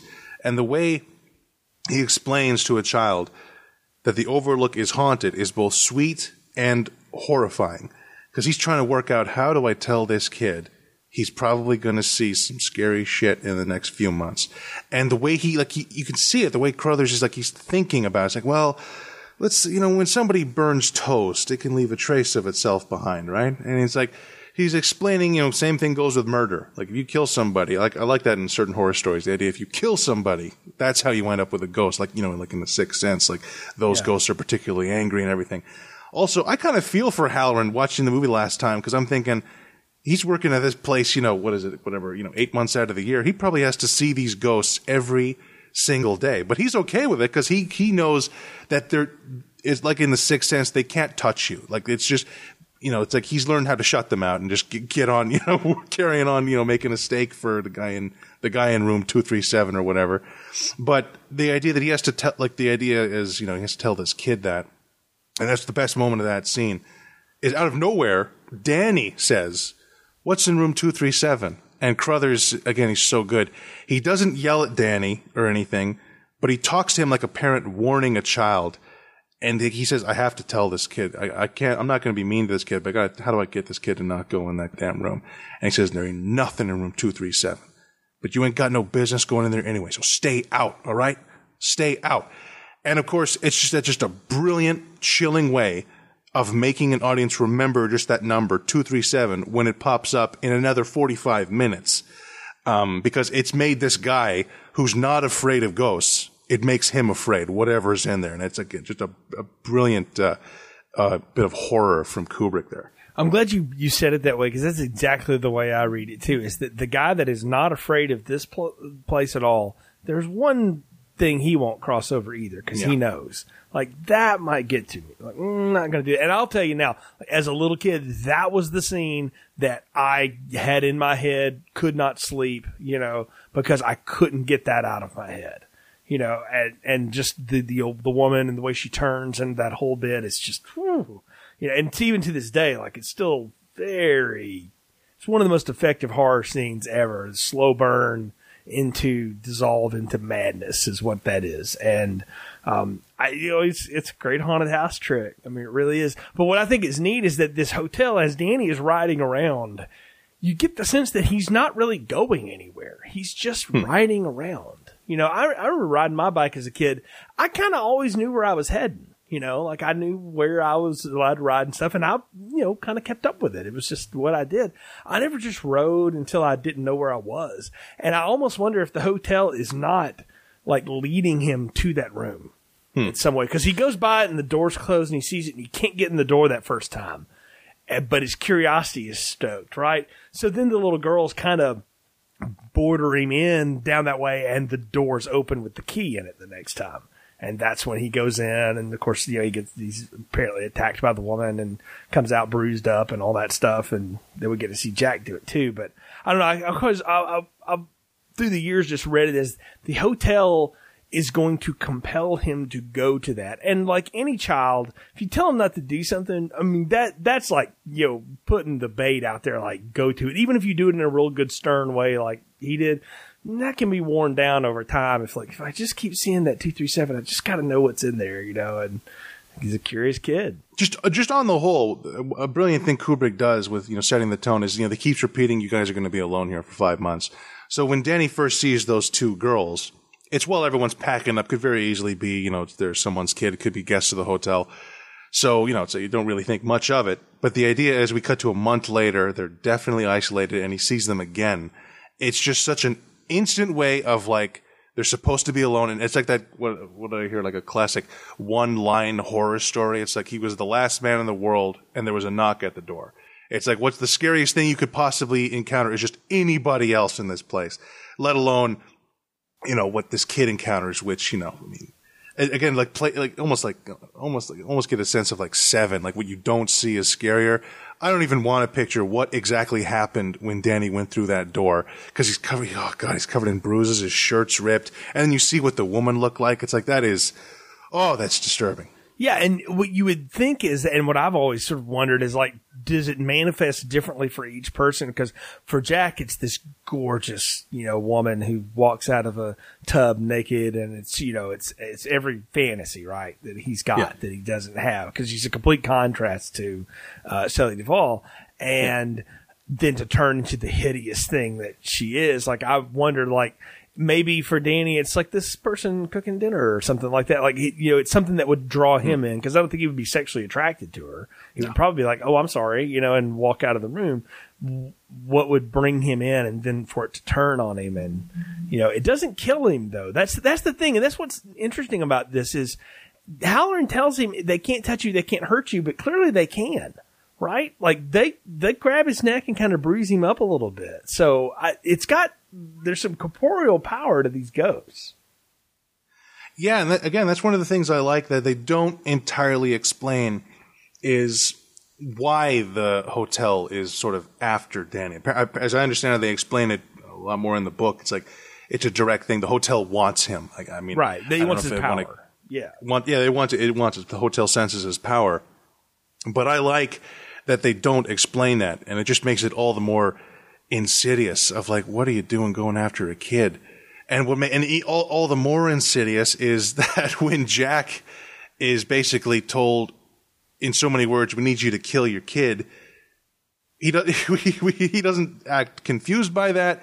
You know, it's like when he's told we're going to, you know, you're going to handle this in the most gruesome way possible. It's like I can't remember the exact line, but it's like there's nothing I look forward to more, or whatever it is he said. Oh yeah, I mean, there's two conversations he has with the ghost of Delbert Grady, and I love how you dropped it in the plot summary too, where Delbert goes like, "I had to correct my daughter, I had to correct my wife," and he just Philip Stone rolls that off of his tongue, you know, and it's again it's another, you know, Barry Lyndon hangover there, and it's why. Watching this guy do that, and it's like, whoa. And you see Jack starting to go like, oh, that's what you call it. And then when he's at the pantry and he's like, will you handle this swiftly? Because I'm not going to let you out if you're not going to take care of business. You know, because this little demure woman beat you in the head with a bat. And, you know, we didn't think she was going to be that formidable, but clearly she is. And Jack's like, no, I'm looking forward to you. Do you have my word? And the way he says it, it's just... Oh yeah, it's like, well, yeah, he's gone. It's over now. You know, it's happening. And he goes directly to him, man. I mean, he tears that room apart with that axe. And there's a fun side story. I didn't realize this. Jack Nicholson apparently had been a firefighter at one time in his life, and they had the fake door up, and he just destroyed it. So they put a real one up and made him break through the real one. You know, because he knew how to swing an axe. He knew how to do it. You know, and there's a great behind the scenes. You see him kind of warming up with the axe, and Shelley Duvall is looking at it like, "Oh God, please don't hit me with that." You know, she's like, "Please just let me survive this." So, and to get through it, but no, all this tension is building up, right? And we get the crazy woman in the room, and the way all that comes down, and we do get a great scene though when Wendy confronts Jack with the bat in the big open room, right? And he's going up the stairs after her. And it's just this sort of cat and mouse. And I mean, apparently it's a lot of ad lib here too from Nicholson going like, I'm not going to hurt you. I'm just going to bash your freaking skull in, you know? Yeah. And he's just, you know, it's so sinister to hear him. It's very Joker-esque to hear him saying it to her. And the way Duvall is just absolutely freaking out about it. It's one of the times I thought her performance was really good. Like, I was like, hey, no, that's a good natural reaction. You should be doing that. Oh, yeah. Yeah. But the fact that she gets the drop on him is what's neat. Yeah, Jack didn't see that coming. He thought he could take his wife, and he was wrong. And, yeah, that whole scene, I mean, obviously the beginning of that scene is, you know, the finding of the pages. And the talk about making something that isn't necessarily scary, blood-curdlingly terrifying. He wrote the same sentence on a piece of paper. You could do that on a computer and just hold copy and paste, take it 5 seconds. But such a simple way of indicating not just kind of crazy, but absolutely bonkers, lost your damn mind, is like got to be 400 pages, and they all have the same thing. And I love Duvall's. She's not necessarily scared. It's almost like she's crying for him. It's like, my husband's lost his mind. He's been in here for last month typing the same thing. And Jack coming in saying, how do you like it? It's like, yeah, right, no. When we're thinking this guy's lost his mind. And I think at this point he's had the talk with Delbert about he's going to do something to this family. So then we see he's lost his mind, and then, you know, the way he very slowly walking towards her. You don't necessarily know what he's going to do with his bare hands, but you know, if she didn't knock him out, he would have done something. But Nicholson in that scene, he is so good. That's like, he is so big and over the top. But the way Kubrick shoots it with that the white out light coming through the windows and that music, I think some of the music was composed, but a lot of this music on the soundtrack is just music from 1930s classical composers. Béla Bartók, or Béla Bartók is his name, and some of that music is so terrifying that it was like, it's like this guy knew he was going to be someone was going to put this in a horror movie. It was so terrifying to listen to. Right, if you read about it, like it's some sort of like ode to his mother or something. I don't know that, but like, you know, it'd be funny if it was, because that would be exactly something like Kubrick would repurpose as a part of this, you know. But you're right. I mean, that's the thing about good classical scores, is that you can take a piece of music that's intended for one set of emotions and just flip it into a different scene, and it gives you another set, right? And I think the thing about Wendy that I got, and it's a stress reaction, that her first inclination is to kind of laugh. Like, she sort of chuckles a little bit, and then she starts to get like really nervous, and then she starts freaking out, because not only is the sentence typed over and over, it's typed in formation, Kurt. It's in Christmas trees. Yep. It's slanted left. It's all right. It's kind of going one side. I mean, we had to elaborately think about the madness to line that sentence up over and over and over. It's such an effective tool, and Kubrick lays it out perfectly. And it's one of the coolest like reveals, because it is the final note. Like, if you weren't sure, is Jack Torrance like gone? Oh yeah, he's gone. It's over for him at this point, if you weren't sure. And the fact that Wendy gets out of it though is not what you expect, again, because in lesser films, like, he would take her out and then Danny would have to come in and psychically, you know, zap his dad into the wall or something and then run away in the snow. But that's not this movie. It's not that story either, thankfully, and we get much better. I mean, she does the smart thing too, man. She's like, not only did I hit him in the head with the bat, lesser horror women would have run out the window, right, or run out the door. She's like, well, I gotta lock this dude up so he can't get to anybody. She knows this hotel is as good as he does, probably better, because she's been the one doing all the damn work. And so she throws him in the pantry or the freezer, and I'm like, that's a great move, Wendy. That's smart. So, but you just didn't count on the ghost coming to unlock it for him, which that is messed up. Oh yeah, that moment. It's like, I never thought about it. I've seen, when I saw the movie 10 times at that point, and it never really occurred to me. I think it was someone on the DVD, one of the people they were talking to, said they love that moment because it's the only time in the movie that there is 1,000% thing you cannot attribute to hallucination or cabin fever is somebody unlocked that door, because it definitely wasn't Wendy and it definitely wasn't Danny. And it just makes you, it's just so unsettling, this idea of, you know, they what else could they choose to do if they really wanted to? It's like, this thing they choose to do is unleash this madman to go butcher his own family. It is just, you know, as the movie just keeps ramping up these levels of, you know, horror and being disturbing, and that's one of the freakiest bits. Something you get from multiple watchings too, I think, is to realize that if you follow along with what Kubrick basically intended and kind of what the main line is that this hotel is recreating this horror for itself because it needs the energy from it or whatever, the sacrifice of it. And so it has to go through these, you know, really elaborate steps to recreate this. And how many times has the hotel had to do this? You know, you start thinking since 1907, you're like, how often has this hotel had to do this? You know, like at least since 1921, because if that's when we're to believe it starts, you know, so this cycle is every, you know, 7, 8 times now. I mean, really, like that's you can just boggle yourself thinking about how many times does this happen? You know, and I mean, spoiler alert, in the book, the hotel gets destroyed at the end of it because they drop a line in about, okay, you got to watch the boiler. And in the book, like, there's a chapter about you got to watch the boiler and this whole guy ranting about the boiler, and you get his whole like backstory because Stephen King goes down rabbit holes and stuff too. But like, they don't check the boiler and the boiler freaking explodes.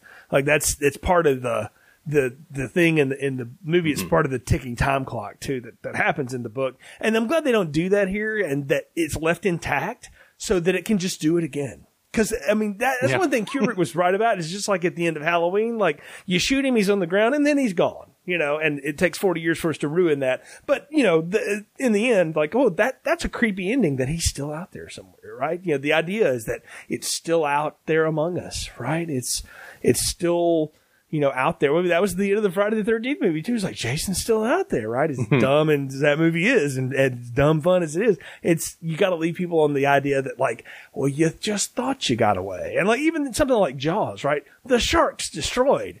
It's not the only shark in the ocean, right? Sure. You know, and I mean, yeah, I've always been creeped out by those guys swimming back on the, you know, the two buoys. And I'm like, what? That's sail. You look like a seal. Like, you're just, you're bad. So I'm like, well, I know we're at that happy ending, Spielberg, and you're not thinking it, but I am. So, but I mean, this movie ends with the idea of like, and it's just going to happen again. Right. You know, and I don't know. We haven't got code of the ending yet, but we're ramping up to it. And when the freezer unlocks, man, all hell breaks loose. Because Jack's going through the hotel with his axe, right? The iconic face in the door, the "Here's Johnny" line, which apparently Kubrick didn't watch The Tonight Show, so had no idea what the hell that was. And was just is like, that right? Sure. Yeah, he had no idea what that was. Nicholson just did it on like take 88 or whatever because he was just worn out, and you can see it on his face. And Kubrick left it in, and by happenstance left it in. Like, could have just took another one where he said something else or whatever the line was supposed to be. And it was years later he realized that, like, oh, that's a thing. Like, he had no idea, you know. So it's just brilliant. Like, well, clearly the man was probably still trying to write his Napoleon movie while The Tonight Show was on and didn't pay attention to Ed McMahon and his great lines. But you get all that.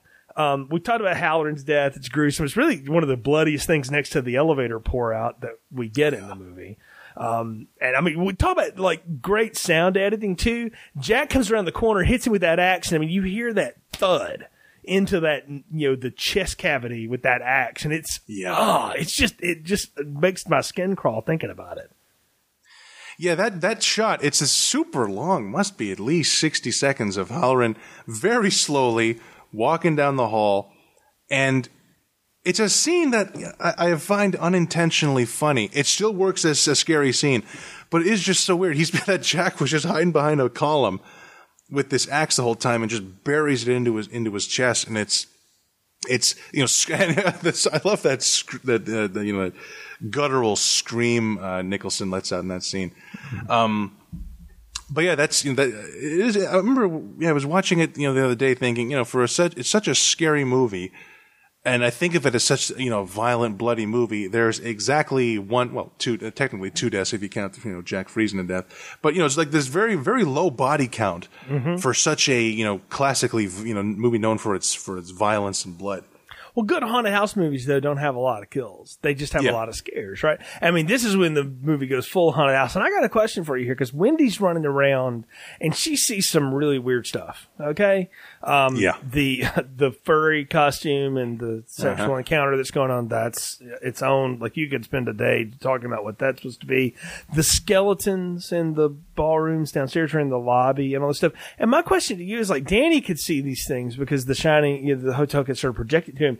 Has the hotel, like, reached, like, maximum potency or something that it can now manifest that stuff for Wendy? Or does she have the shining and just not know it? Like, I don't know how you're supposed to read that. As how does she all of a sudden see all this weird stuff? Well, yeah, again, it's pretty open. It would make sense that you know, some people say that you know, Jack and Wendy have the shining, which is why Danny has it. But I always like the idea, especially in haunted house movies, like whether it's The Sixth Sense or Poltergeist. I like the idea of ghosts being bored and just wanting to mess with people and like wanting to scare people. So I like to think that's the Overlook is. I don't think it's trying to hurt Wendy because I think it can see, oh, he's going out into the maze. It's all over. So he's thinking, the hotel just wants to scare the living daylights out of her. And those, it's, I mean, it's, talk about something that isn't necessarily scary being scary.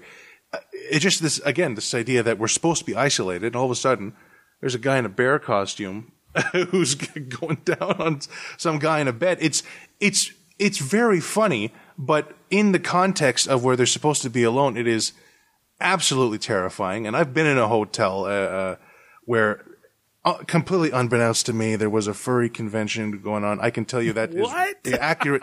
It's a long story, but we were there to have brunch. They were doing something else in the hotel, and I can tell you that that scene in The Shining is every bit as disturbing as it was for me on this day in question, but that's a whole other thing. Oh my goodness. I admit, wow. I did not expect that to be a reveal on the show tonight. Wow, man. Like, yeah, that was. I mean, that's like the time I went to Vegas. It was the Electric Daisy Carnival, but it's not nearly as crazy, but I didn't know what the hell was going on. I just knew it was not a part of what I was there for. You know? So, wow. But yes, this section of the movie, like that scene is absolutely terrifying, especially that zoom in. It just makes something very bizarre, you know, so scary. And it's such a simple thing of walking into that room, that giant room, and all of a sudden it's dark. There's skeletons and cobwebs. It's like something, it's probably, you know, incredibly cheap. It's like, yeah, go down to the Halloween store, get some skeletons. It's 20 seconds long. It is that's one of the scariest things I've ever seen, because it's one of those things, like, there's a lot of that in this movie, of sort of, I call can you imagine type horror. Like, I think, like, The Babadook was good at that, where it's like, can you imagine if you did, you know, let's say you woke up at 3 a.m, go get a drink of water, and you turn around and you saw that. If you saw The Babadook, or if you woke up and you saw all of a sudden your living room was full of skeletons that you didn't know were there or something. Like that, it psychologically, it's just, at least it clicks with me, where it's like, that would be the most, that would give me a heart attack and I would die on the spot. And then the final, you know, the cycle of this, the elevator, of blood that she sees, that image, like I keep talking about in these movies, Kubrick, whether the movie's good or bad, he always has these moments that you just will remember for the rest of your life, whether it's a particular shot or something, and that's one of them, is this image of, I don't know if he got that from the book or not, but that image of the elevator doors opening and blood gushing down this hallway is so... It's terrifying in the movie. It's actually scarier in a different context, which is one of the teasers for the movie is just that shot of the hallway and the credits going down the screen saying, you know, based on the best-selling novel by Stephen King, starring Jack Nicholson, The Shining. And it's just all one shot. The blood just starts pouring out. It's that shot. All in one shot. They don't cut away. It's so in and of itself disturbing and terrifying, and that I encourage everyone to check out that trailer. It's got to be the best bit of advertising I've ever seen. And fun fact, apparently, how did Kubrick get a teaser trailer in theaters involving gallons and gallons of blood? Apparently, he told the censors, "Oh, it's just rusty water. It's not blood," and they bought it. So that's how that you get, you know, the bloodiest trailer in the history of film. Think about the level of scares for Wendy at the end there, and what happens. She walks in on two people having sex, which is supposed to be like this embarrassment scare, but the fact that they both stare at her, you know, almost like, you want to join?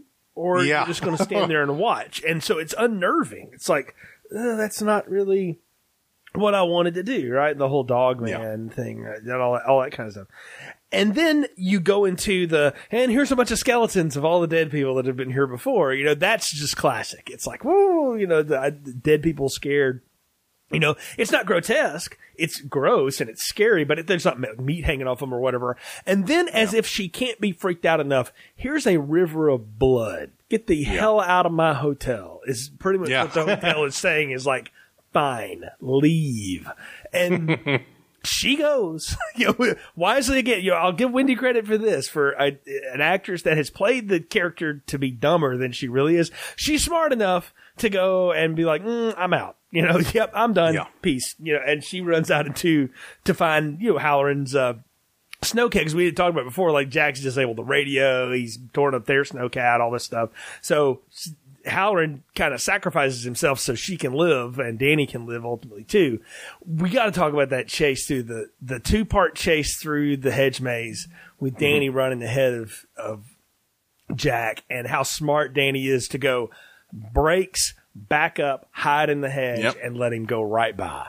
And I'm like, man, this is, well, you know, I keep bringing it up. It's the Top Gun move that, you know, happens for years, right? You just go hit the brakes and they fly right on by. And I'm like, what a genius move by a kid. And having nieces and nephews that like to play hide and go seek, this is exactly the kind of move one of them pulls. And I'm like, that's pretty smart. But they never get it over on me because I've seen this movie too much. Yeah, that scene is, it's a hell of a climax. And again, you're right. This movie goes from like being kind of scary to, like, it's very slow and everything, but that last, 5 minutes is so fast and explosive. Like, kind of like that last couple minutes of Jaws where the shark's just tearing the whole boat apart.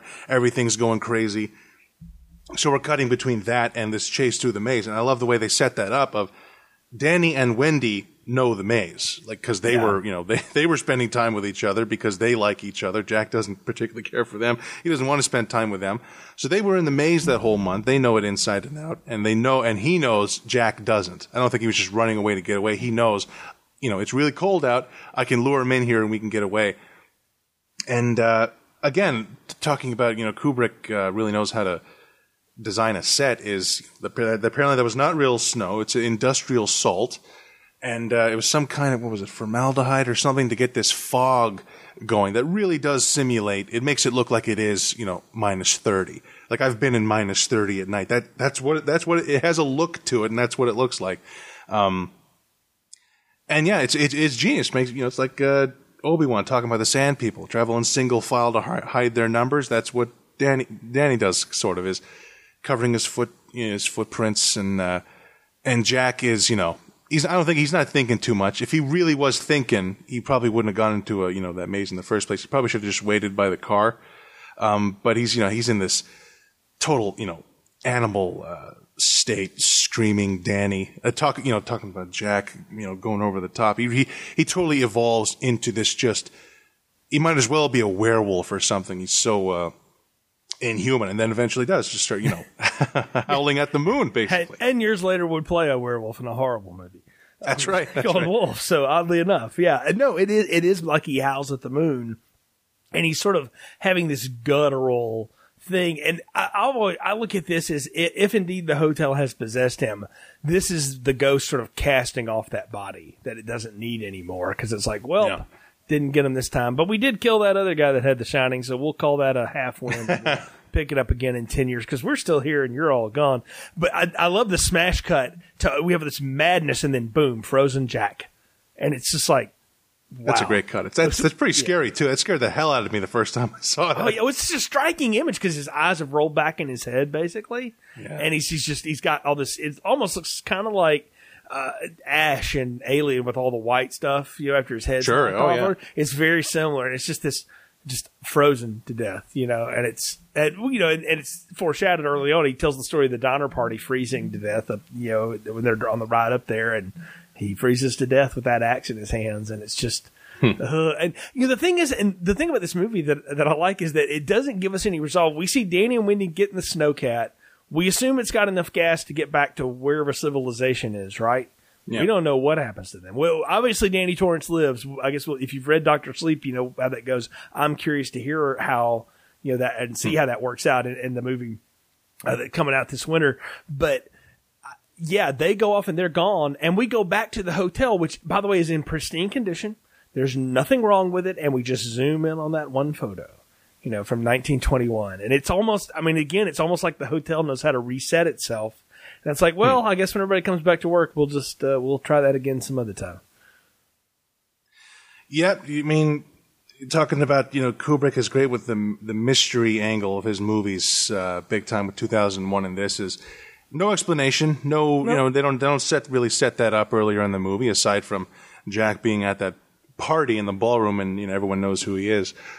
But it's a weird note to end on, because you really could have feasibly just cut the credits on Jack's frozen body or whatever, saying, the movie's over.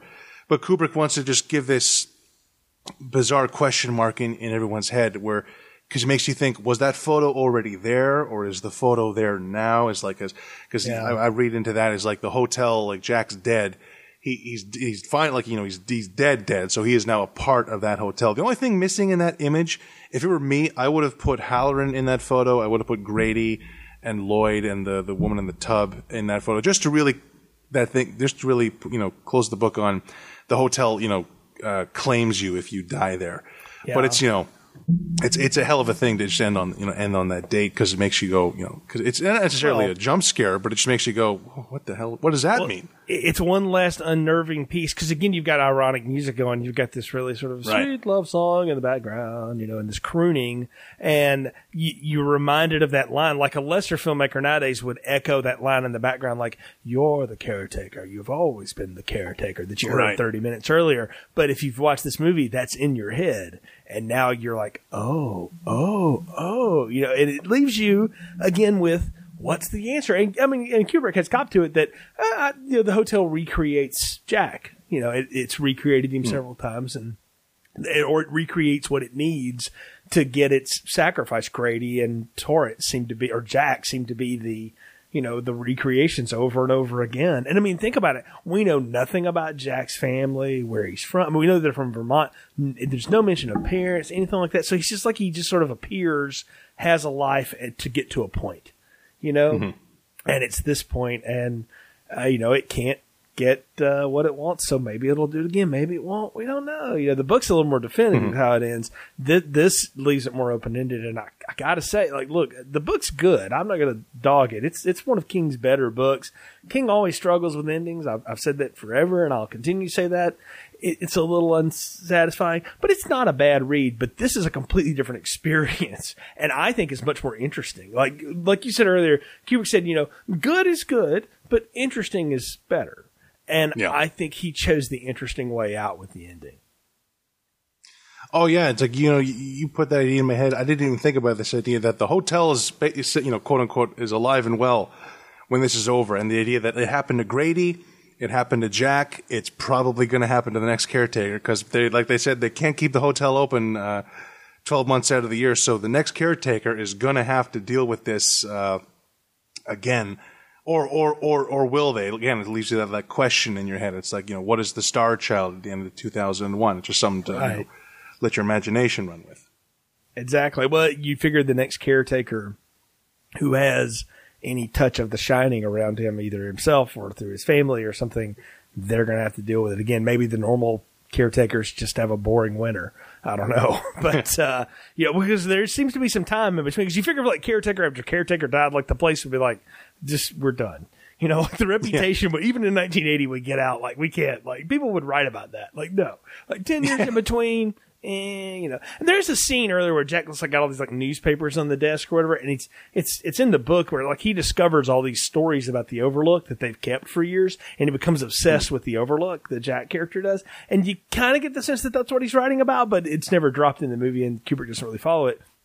But just knowing that detail from the book, there's a scene where when he's yelling at Wendy about interrupting his concentration, there's a big book with a bunch of old newspaper clippings in it. And I'm like, oh, that's what that, that's supposed to be, I guess, or whatever. But you see that Jack is obsessed with the place. But either way, this open-ended ending, it leaves you with all these questions, and again, makes you want to see it again. That's why the movie was a financial success. It wasn't a critical success. And then years later, people have come around on it, I think, for the most part, and given it a pass. But I think you're right to call it the most accessible film Kubrick has, because it is one made for the broad audience.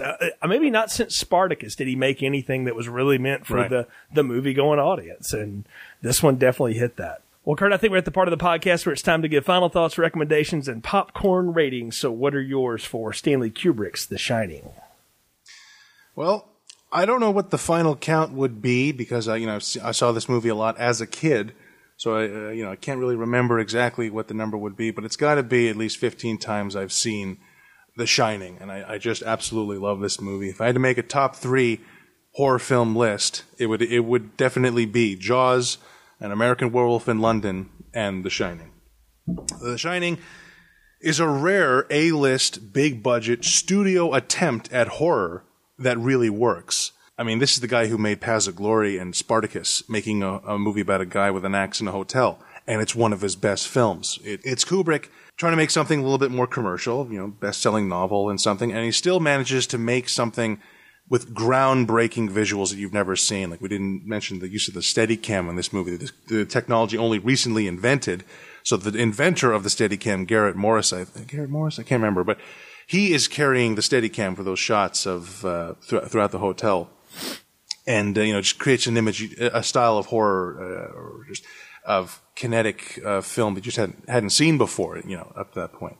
A haunted house movie with essentially four characters, six if you count those ghosts. Like, we didn't even touch on Lloyd, one of my favorite characters, the best damn bartender from Timbuktu to Portland, Maine, or Portland, Oregon for that matter. And, well, it's this tiny amount of characters, and yet it feels like an epic with the cinematography on display here. Not to mention the art direction, these massive, areas of the hotel. Like, it really is a horror movie by the crew that did Barry Lyndon. Such a great use of color in this movie, all these reds and oranges and burgundies that goes great with, the blood in the movie. Jack Nicholson giving one of his most entertaining performances, and that's really saying something. Here is Jack Torrance, going so beyond the point of over the top that, as Spielberg said, he didn't care for the movie originally. He said, Nicholson, it's almost more of a kabuki performance than a movie performance. But the main thing is, he's just a joy to watch in every shot. As camp as Nicholson might be, Kubrick is not, so to speak. He makes this one of the most intense and frightening movies I've ever seen, still making me want to look away from the screen. Managing to be several kinds of horror in one movie. You have the supernatural element of the haunted hotel, which is scary enough. And then there's just that basic primal idea of your father coming at you and your mom with an axe, which is just in and of itself way more scary than, any kind of ghost. And that same level of detail and intricacy that Kubrick put into his previous films like 2001 and Clockwork Orange is all over The Shining. And it really is one of his best. It depends on the day with me, really. If I just watched Dr. Strangelove, I'd say that's my favorite. And after watching The Shining, I feel the same way, which is that, again, it depends on when you ask me, but I often say The Shining is my favorite Stanley Kubrick film. And it's one of my all-time favorite films, and it's extra large popcorn all the way. Yeah, Kurt, I think you've summed it up. Excellent there. I'll only add a little bit more to this, going that this is not my favorite Kubrick film, but it's the one I've seen the most. And when we get to the end of this, we got two more to go. We'll do a final definitive ranking of all of them that we've reviewed here and run them down. But this one's definitely in the top three. It's one of my favorite horror movies of all time. It's probably my favorite haunted house movie of all time. I mean, I held a real soft spot for House on Haunted Hill, the Vincent Price one, not the cheesy remake. Though that is kind of guilty pleasure fun, but the Vincent Price one's awesome. But this kind of movie, they just don't, I mean, now they get made a lot. Like The Conjuring has kind of brought this back, so thank you, James Wan and Blumhouse, for bringing this back. But like Amityville Horror, the original one, and this one, they didn't make these movies like this for years, decades, because nobody wanted to try to redo this, and all of those movies nowadays, Annabelle and all that stuff, which I like a lot of those, borrow a lot from this and Amityville, and particularly this one. This one's infinitely better than the Amityville Horror. Amityville Horror kind of lives in sort of its own little pocket, and because there's an actual story to go along with it, and if you know anything about it, you kind of feel scummy for believing any of it. It's hard to access that one. This one is complete fiction, and it still totally works. And it works because it doesn't answer its own questions, even though Kubrick definitely had a vision, and this is what I think it is, but what do you think it is? And he was cool to let people sort of run with that. And it's what makes this movie so much fun. And like I said earlier, this is one, after I watch it, I want to have a conversation with somebody about it. So I'm so glad I got to talk with you about this, because even though it is the third time I've reviewed this on a podcast, I've seen a lot of different stuff. I've had a different take on it. And I'll be honest with you, I gave it a large popcorn way back when, and I think that was a fair rating then for what I was watching and reviewing it. But as a Kubrick film, this is extra large all the way. I mean, it's absolutely fabulous. It doesn't entirely work as a horror film for some reasons, and I think the Wendy character is a big sticking point for me. Like, I really don't like the performance there, even though there's some, I found some better things in it, and you've opened me up to it a little bit more. I still bump into that a little bit, so it's not perfect, but it's still, it's just as a film experience, just watching this unfold and how this is done in these big, wide open rooms. And you nailed it, Kurt. The thing about haunted house movies and scary movies is it's all about confinement, right? Well, this one's all about the openness of it. So it borrowed the open ocean part of Jaws and just made it, even more scary. And I love the idea of isolation as a terror point.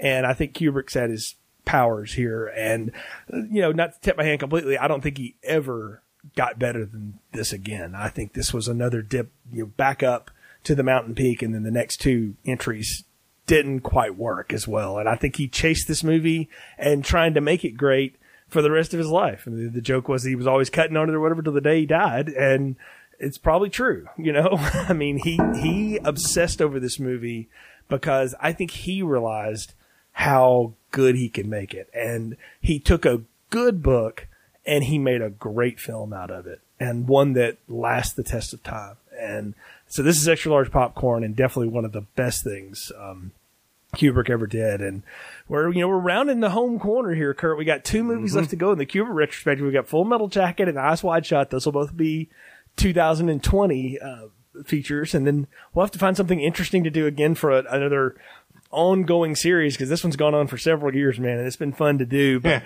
we're not done with you for December yet, though, man, because it's Star Wars time. We're gonna wrap up. For at least for the time being, the Star Wars main, third trilogy here, right? We're going to get Episode 9 in just a couple weeks. It is, an ongoing thing with Star Wars, but I think with the last two Star Wars movies, I think they're going to pump the brakes a little bit. So this is going to be a little different than Last Jedi, where it looks like we're going to have a Star Wars movie every year. Episode 9 here, I think, is going to be a little. Hopefully it's going to be a little bit more special, because I think they are going to wait for a little bit and figure out what they want to do with Star Wars again. But yeah, I'm certainly looking forward to that. Oh yeah, it's going to be a lot of fun to jump back home and Nick and talk some Star Wars and end up what has been a fun 2019 to return here to Film Strip. And folks, we can't thank you enough for your support. Kurt, tell folks how they can follow you on social media. Well, you can find me on Facebook. I have the Facebook group, the Fabish Factor Film Group on Facebook, where we get into discussions very much like the ones we just had here on this podcast. You can find the Fabish Factor Film Podcast on iTunes and SoundCloud. One of these days I'll get back to pumping out some more episodes of that. And you can find my film reviews on Letterboxd. At the moment, I'm being challenged to watch a certain type of film, new films I hadn't seen before every month. Various styles this year, at the point of this recording, were foreign films, films made before 1959, films dealing with LGBT themes, films directed by women.